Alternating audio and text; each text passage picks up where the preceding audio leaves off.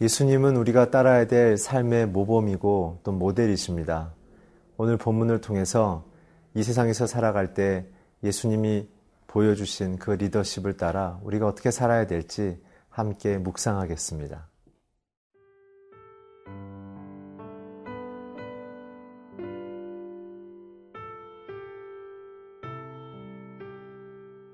누가복음 22장 24절에서 38절 말씀입니다. 또 그들 사이에 그중 누가 크냐 하는 다툼이 난지라.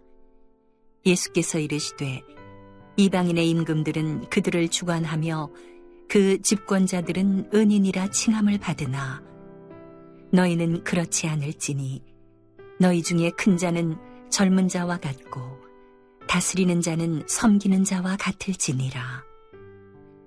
앉아서 먹는 자가 크냐, 섬기는 자가 크냐, 앉아서 먹는 자가 아니냐.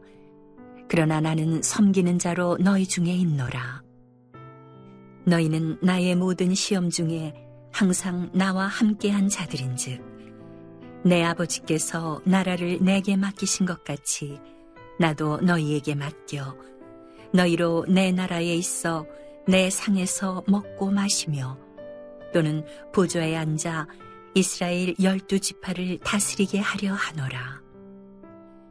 시모나 시모나 보라 사탄이 너희를 밀가부르 듯 하려고 요구하였으나 그러나 내가 너를 위하여 내 믿음이 떨어지지 않기를 기도하였노니 너는 돌이킨 후에 내 형제를 굳게 하라 그가 말하되 주여 내가 주와 함께 오게도 죽는 데에도 가기를 각오하였나이다 이르시되 베드로야 내가 네게 말하노니 오늘 닭 올기 전에 네가 세 번 나를 모른다고 부인하리라 하시니라. 그들에게 이르시되 내가 너희를 전대와 배낭과 신발도 없이 보내었을 때에 부족한 것이 있더냐 이르되 없었나이다. 이르시되 이제는 전대 있는 자는 가질 것이요 배낭도 그리하고 검 없는 자는 겉옷을 팔아 살지어다.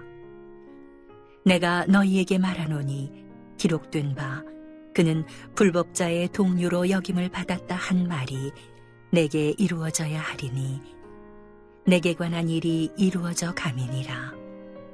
그들이 여짜오되 주여 보소서 여기 검 둘이 있나이다. 대답하시되 족하다 하시니라. 예수님께서 제자들에게 어떤 자가 참된 리더이며 또한 성도인지를 오늘 말씀해 주고 계십니다. 24절을 같이 읽겠습니다. 또 그들 사이에 그중 누가 크냐 하는 다툼이 난지라. 제자들은 예수님과는 달리 누가 가장 큰 잔지를 항상 다투었습니다. 그러나 그에 반해 예수님은 진정한 왕이신 하나님과 같은 분이셨지만 참된 겸손한 모습으로 죄인과 장녀와 세리들과의 친구하시는 모습으로 하향적인 인생을 사셨죠. 그러나 제자들은 오히려 상향적인 인생을 추구하고 있었습니다. 그래서 제자들이 원했던 리더십은 무엇입니까?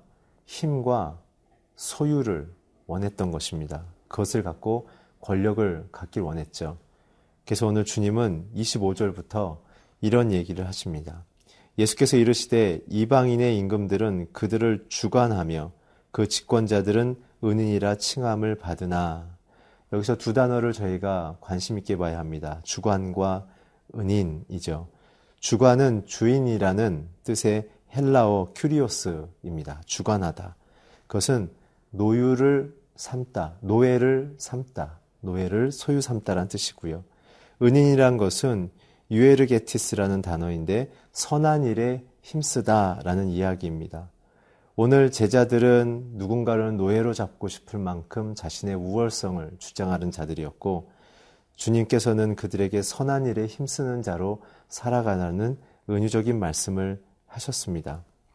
오늘 그래서 26절에는 예수님께서 말씀하시는 리더십의 본질이 무엇인가에 대한 이야기입니다.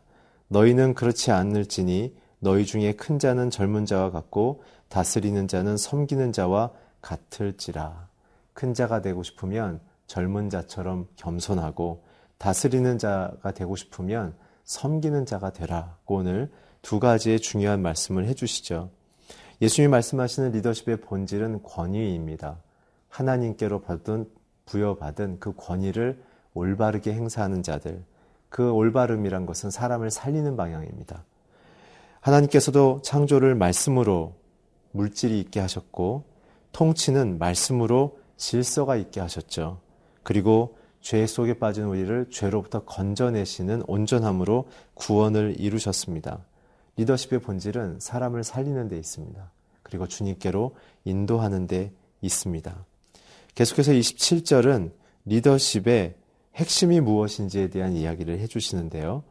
앉아서 먹는 자가 크냐, 섬기는 자가 크냐, 앉아서 먹는 자가 아니냐. 그러나 나는 섬기는 자로서 너희 중에 있노라. 예수님께서 리더십의 핵심을 두 가지로 얘기하십니다. 나는 나를 낮췄다. 그것은 자기의 희생을 얘기하는 것입니다. 권리를 포기하고 주장을 내려놓고 사람을 살리기 위하여 자기를 내어주는 것. 두 번째는 자신의 비전을 선포하시는 거죠. 나의 섬기며 낮아지는 것은 죽음이다. 너희의 죄를 해결하기 위한 내 나의 내어줌이다. 리더십은 내, 나의 생명과 모든 소중한 걸 내어주면서 사람을 살리는 데 있습니다. 그럼 그 리더십의 영향력이 어떻게 되는가? 28절부터 기록되어 있는데요. 너희는 나의 모든 시험 중에 항상 나와 함께한 자들은 즉, 내 아버지께서 나라를 내게 맡기신 것 같이 나도 너에게 맡겨 너희로 내 나라에 있어 내 상에서 먹고 마시며 또는 보좌에 앉아 이스라엘 열두 지파를 다스리게 하려 하노라. 주님의 리더십의 영향력은 무엇이냐면 하나님의 나라의 영향력, 통치입니다. 주님의 선한 목적, 주님의 선한 가치를 나를 통해서 내 자신에게, 내 가정의 가족들에게, 내 직장 동료와 이웃에게 보여주며 나누는 것이죠. 그것은 사랑입니다. 그리고 예수님이 우리를 섬기듯 우리도 그를 섬김을 통해 감동을 주고 우리의 안에 있는 그리스도가 매력적으로 보여서 그들이 갖고 추구하는 돈과 소유의 권력의 그 지향점이 얼마나 의미가 없는지를 그것은 목적이 아니라 수단인 것을 깨닫게 하는 것이죠. 사랑하는 성도 여러분, 오늘 예수님의 리더십의 본질과 핵심과 영향력을 기억하며 우리가 우리에게 주어진 사람들에게 그분의 사랑과 그리고 감동을 전하는 저와 여러분이 되기를 주의 이름으로 축복합니다.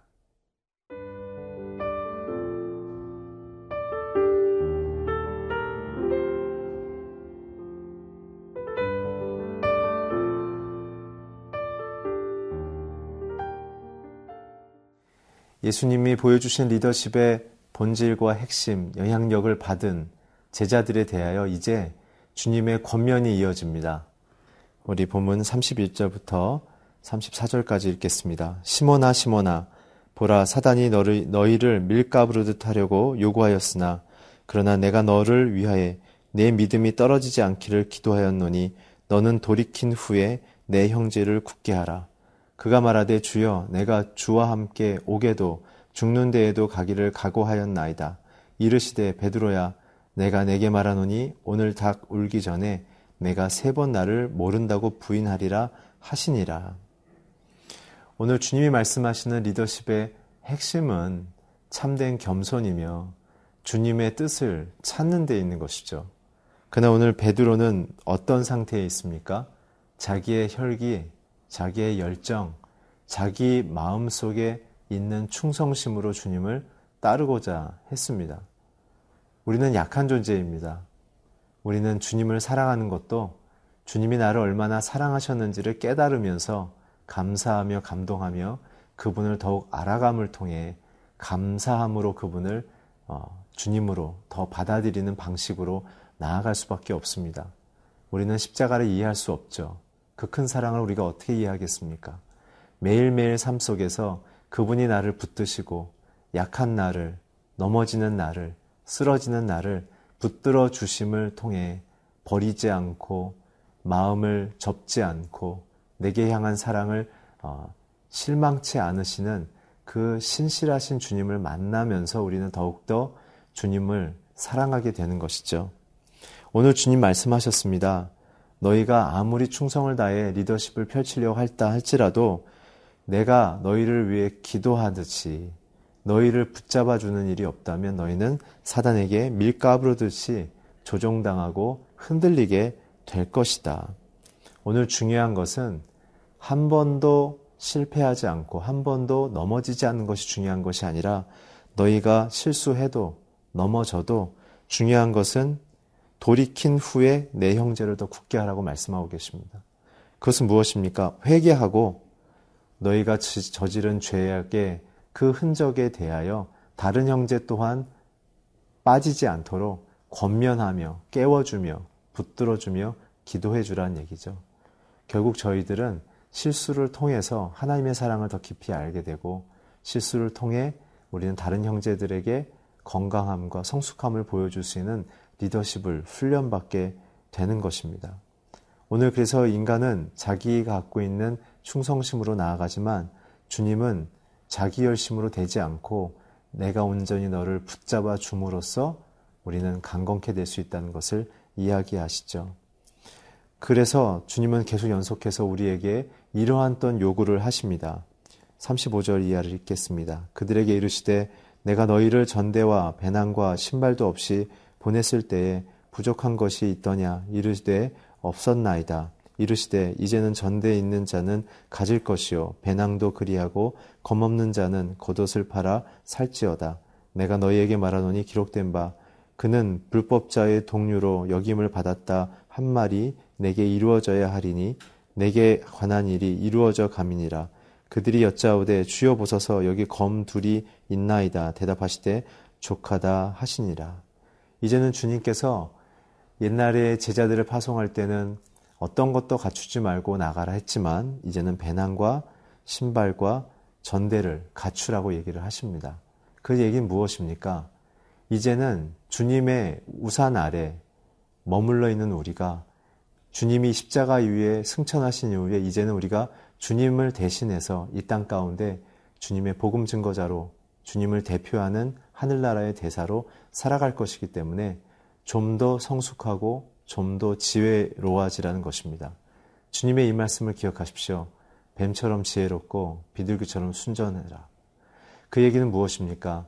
뱀의 간교함을 간파할 정도로 지혜로워지라는 얘기이며 타락하고 어두운 세상 앞에서도 그들에게 유혹받지 말고 다르다고 비난하는 것에 대하여 두려워하지 말고 순결한 제자, 하나님의 자녀로서의 그 위치와 삶을 지키라는 얘기인 것입니다.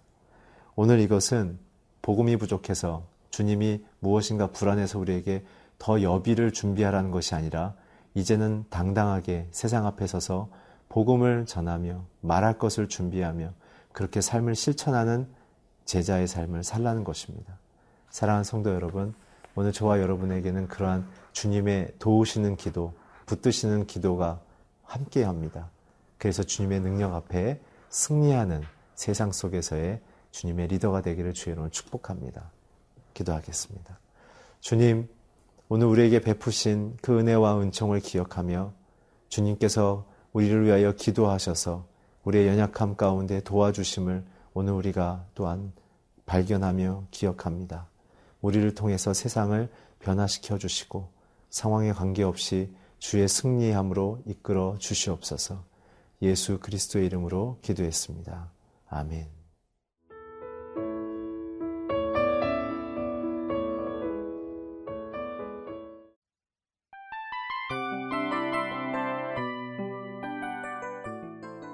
프로그램은 청취자 여러분의 소중한 후원으로 제작됩니다.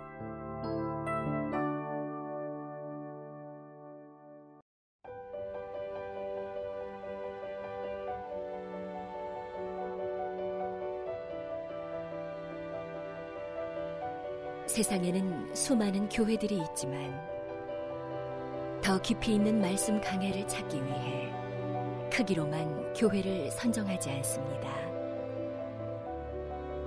보다 좋은 영적 콘텐츠를 더 많이 나누기 위해 방송비를 받지 않습니다. 1년 365일 복음만 전하고 싶어서 우리는 광고를 하지 않습니다.